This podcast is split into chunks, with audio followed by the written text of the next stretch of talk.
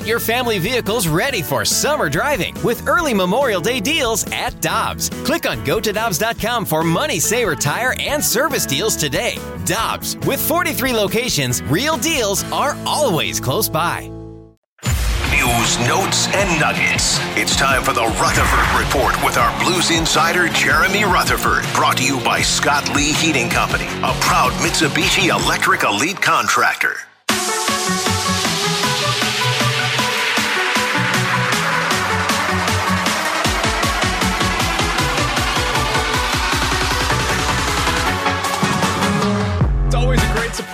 Jeremy Rutherford joins us in studio. He's the Blues insider for The Athletic and 101 ESPN. You can find his work over at The Athletic. Follow him on Twitter at JP Rutherford. He joins us now, not via the 101 ESPN hotline, instead, right here in studio. Jared, Oh. what's up, man? Well, this was uh, I had to drive a, quite a bit of ways out of my way to get here, Yeah, sure, but yeah. I figured this is the way, the only way my son could see me because that's all he does is watch YouTube.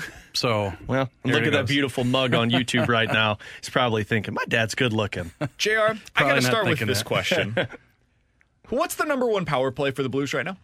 the number Based one. on what you saw earlier today, who was on the number one power Remember play? what we've talked about prior, where you want to side with me rather than BK. He doesn't even have any background on this. a lot of times I start siding with somebody not knowing who I'm siding with, and then I just hear you guys cheer. That's And right. I'm like, oh, okay, You'll I get guess I in sided about 10 with- seconds. with that guy. No, we talked to Craig Berube about the power play afterwards, and he said he was going for balance here. So I don't think we're looking at a number one power play. But what he did say, guys, is that uh, you know some of the guys that he's moved around, he's done so because he thinks that maybe they're more adept at, let's say, getting shots off from the wall. Uh, and that's what I saw a lot of in today's practice. And at first I thought, okay, maybe that's coincidence. I watched a couple, uh, you know, plays where they were really letting it rip. But then when I asked Berube about it, he said, no, we need more shots. We're going for more shots. I think that's at the point where, where they have to be. yeah, I, I'm looking at. But who do you think will be on the ice first? The Krug- Shut the up, Krug man! unit, right? Shut up! He just said who So, it's yeah, going to okay, be. let me see. Okay, so without knowing, because I didn't get a chance to listen on the way in, Well, uh, let me look at these units: Thomas Buchnevich, Faulk, Vrana, Kapanen, Krug, Kyrou Schenn, Hayes, Saad is the other one. I am going to go with Make the right decision. This is- the Thomas power Let's play. go! Let's go! I'll be shocked. It's not going to happen. That's not happening. No, no He chance. just knows exactly where the number one unit is. The number one center would be the number one power play unit. Or the number one quarterback on the power play would is be the Justin number one Faulk unit. on the number one power play unit with Robert Thomas and Pavel Buchnevich. Hey, and typically you do say that, right? That the the point guy, you know, the number Mm-hmm. the quarterback is going to be that number one power play unit. However, the power play is one for twenty one. So there's really not a number one power play Touche, unit. sir. Uh, JR, so I'm looking at these lines, and look, they're breaking them up. Kyrou's playing with Schenn and Saad now, and Kapanen gets an opportunity with the top. I, I understand Jakub Vrana was a healthy scratch, but at some point, do you see the need to put a Jakub Vrana in your top six just to get more offense, or do you think this is as balanced as you can ask with those lines? Yeah, I think what Craig Berube is doing here is obviously going for that balance. He's going for a change. Uh, you're moving, you're splitting up Thomas and Kyrou. You're putting Kapanen on that top line, which I'm kind of intrigued. You know, how does it Yeah. look? I'm not saying he's a top line player, but I think that he can skate. You know, he provides stability at both ends. So I think that he can handle that assignment. Uh, in terms of Vrana, I think if he were doing the other things that the coaching staff were looking for, i.e., his healthy scratch led to that. I think he'd already maybe have that chance. I think it's those deficiencies and whatever headbutting went on behind the scenes in terms of him being a healthy scratch is why he's not in that spot. Because, you know, he hasn't played top six minutes necessarily with the Blues, but I think he's got that potential. The one thing is the ice time. I mean, he's 12, 13 minutes. Like, who would ever? We're talking about this guy being a potential 30 goal scorer at the beginning of the year. You know, 30 goal scorers don't play 12 or 13 minutes. Right. And that's something where I, I I do understand to a degree where Craig Berube's coming from. Like the turnover that he had, you put out the video, I believe, over on Twitter. It it can't happen. Like that's just one of those things that that cannot happen in that spot.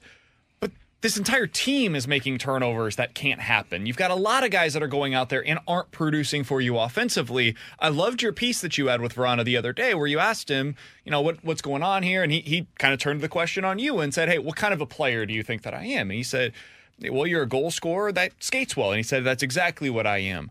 I kind of understand both perspectives, and I can I, I get why there would be some headbutting maybe potentially involved in this.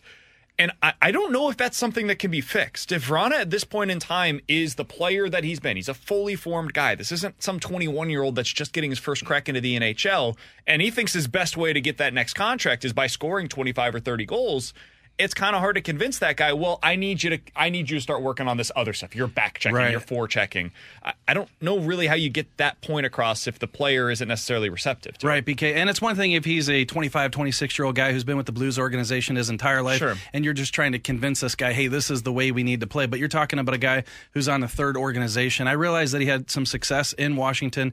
They won a cup. He was a good player there, and it was just a cup of coffee in Detroit. But now you're talking third team, where with all three franchises, you're talking about, you know, is there a willingness to play that all around game? And, you know, he says, what kind of player am I? I said offensive minded player. But you look at other players on the team, Kyrou's an offensive minded player, but you still got to get that out of him, right? That's what Craig Berube's been trying to do for a couple years, and now we're starting to see that. So, especially with what the Blues are trying to do right now and play a team oriented system, they have to have everybody on board. If you let anybody off the hook, it's just not going to work. And I believe what Craig Berube says, he's got to be harder on guys. He's got to make tougher decisions. If it pisses people off, it you know, so be it. He's got to make these types of decisions, and he did that finally with Vrana. So I, I'm going to preface this question, Jr., because I'm the guy that always sits there and says like it's not the coach, it's not the coach. But if if this continues, where you just see the inconsistent play, and I know a lot of fans probably are already questioning it, when do you start questioning the coach?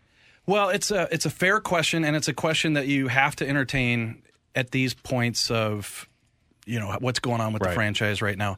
To me, Craig Berube has had a lot of success with this organization, but the Stanley Cup honeymoon has worn off a long time ago. Now everybody has to evolve. Everybody has to adapt.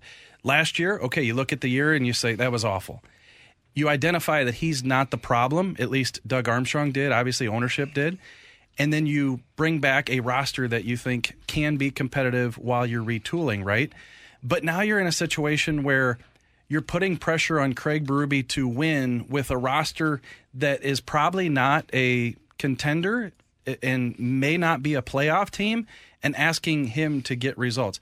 You know, obviously, if if his message is heard and this team plays hard every night, then he's going to keep his job through this retool. If it becomes a situation where you just see this type of inconsistency and you see, look at the power play, look at the lack of scoring, look at all these areas that just aren't you know, operating where they should be, then I think there's going to be some question about Craig his job. Now, when he had three years left on his deal, do you sit here and consider it? You know, probably not. Now you got he's he's got this year and he's got next year. Right. You know, it becomes part of the conversation. But if it's me, there every day, objective viewpoint. I think he's still a guy who can get the job, and you have to say considering with the pieces that he has right now. But at some point, if this continues, that's the the bridge we're going to have to cross. Our guest is Jeremy Rutherford. You can find his work over at The Athletic. I referenced it a little bit ago. He had a great piece with uh, Jakub Vrana on why he was benched, what led to that decision, the healthy scratch for a couple of games, and what he needs to do to get himself back into the good graces of the coaching staff. He's back into the lineup. JR, I did want to ask you, you mentioned if they aren't playing hard. Do you think that what we've seen in their losses this year is a lack of effort? Is it a lack of execution? Like what what has led to this in your mind? Because I I got to be honest, I don't necessarily watch the games and say to myself, "Man, they're not trying hard." I I sometimes see a lack of skill and a lack of talent on the ice. Yeah, and that goes back to what I said a second ago. Is the talent there? Is it a contending team? Are we evaluating this roster, this lineup on a nightly basis as a contender, or are we evaluating it as a retool? And I'm not saying let anybody off the hook. I'm just saying that you have to be honest about what the goal is here and what the what the team looks like. So, uh, in terms of effort, I think it's been there for the most part. I think you can look at a couple of the games and question it. And I did uh, ask Craig Berube about the effort after a couple of those games, and he he goes, "I just don't see that that's the issue right there." What I think is you get into a situation where the Blues get chasing and they're backed into their zone. We know they've spent so much time in their defensive zone this year, and I think you get to the point where you fall behind, and now you're kind of chasing things, and you're in your zone for 45 seconds, and you're like, like, what are we, what are we doing here? Like, I'm trying to go make this play, but you know, I don't necessarily think that's going to put us in. I'm giving everything I have to make this team better, but then the results aren't there, and then you kind of start to question everything. And I think that's what we've seen from the, this Blues team in the past year or two. When things don't go well, it kind of looks like the effort's not there, but I think it's a combination uh, that that deals a lot with what you talk about is not as much skill as the teams they're playing. So if that's the case, then do you feel like they have the right nucleus in place to take them out of this retool, or is that still remain to be seen for Doug Armstrong? So to be honest, I think they do have some players who can help the situation, but I think you're caught in the middle of some contracts and you're kind of forced to put guys in certain roles and count on certain guys to get you through this retool. Like if Doug Armstrong could just sit back and, and, take a scratch pad and say, ideally, I would like this, this, and this in terms of trying to get this thing turned around. I would love to do that, but he can't do that. Like he's handcuffed himself with some of the contracts. There's been some poor performance by a number of these players. He tried to make the trade with Krug that didn't go through. So I think it's more of a situation where these are the cards that he's dealt himself, and these are the cards that they have. So this is what they have to roll with. I, I, just don't think there's much wiggle room, even if he wanted to change the situation. Final question for you. We can get you out of here on this. At what point do you feel like you have a good idea of what this team is? How many games into the season do we need to get? Yeah, we're not there yet through seven, but yeah. at what point are we? Yeah, it's interesting you ask because uh, I was uh, cursors blinking on the laptop the other day. I always say that, and you're thinking, okay, how do I describe this situation?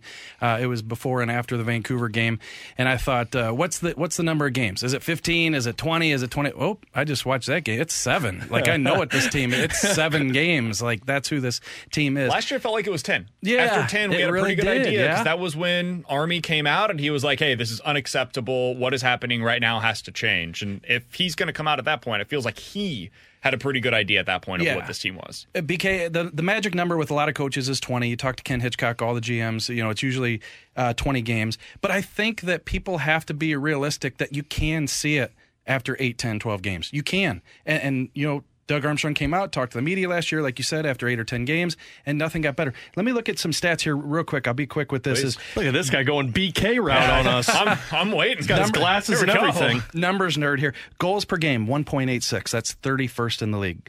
Uh, power play, 4.8%. That's 32nd last in the league. Five on five goals for nine. That's 31st in the league. Five on five goals against 12. That's 22nd in the league. From my experience covering teams, when you see numbers like that, they don't get dramatically better. Maybe they're 29, 30, 31, 32 in some of these categories. And by the end of the year, we're going to be talking about them being 23, 24, 25. These numbers that I just read to you guys, they don't get in the top 10 by the end of the year. This is kind of who you are. I mean, you know, I'm sure there's exceptions where teams have turned it around and got hot, things like that. We saw the 2019 team, uh, but I don't think that this is that year. I don't think this is that roster. So unless these numbers start to get better soon, you know, I think by the 20 game mark, the 30 game mark, we're going to be way past where we know this team to be. Let me throw one more in here, uh, JR, because uh, Eric Francis put this out on Sportsnet a little bit ago about the Calgary Oh, Flames. Noah Hanifin, here we go. yeah, here. well, welcome to Noah Hanifin, but maybe not just him. more. There's Elias Lindholm you could talk about. okay. At what point, if you're Doug Armstrong, if, if another team is struggling, that you look at it and you say, okay, maybe our core's not right, their core's not right.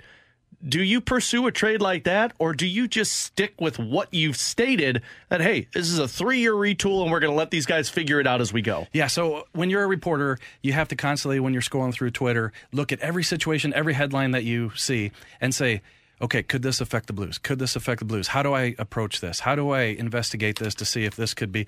I got to admit, though, when Justin Faulk was available, I didn't think he No, was coming to God, St. no. Louis. Nobody thought that. But I think when I when I stopped and I saw that Calgary headline about they're going to put a hold on contract talks and you know could blow this thing up, there are a couple players on that team who I think could help a team in the position that the Blues are. And I think if we continue to see what we're seeing, there's going to have to be some change. I, I don't think you can continue to roll the rest of this season.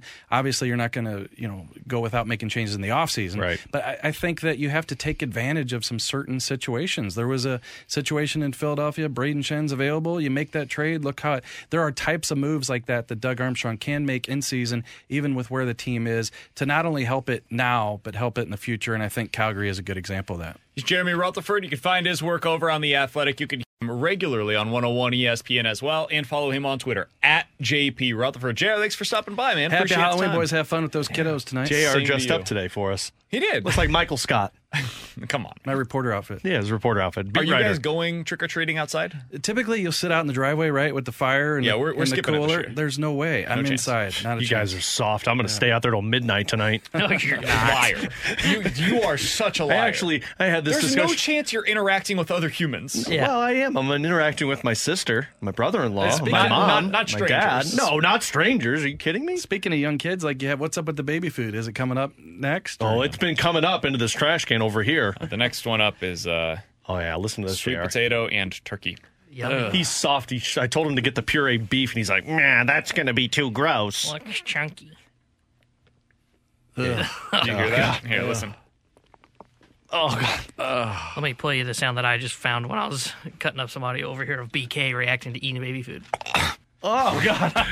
that's a sound I never want to hear again. That's my Ryan boy. JR. Thanks, and boys. Jeremy Rutherford. Appreciate him ah. as always. You can always hear him on BK and Ferrario each and every Tuesday.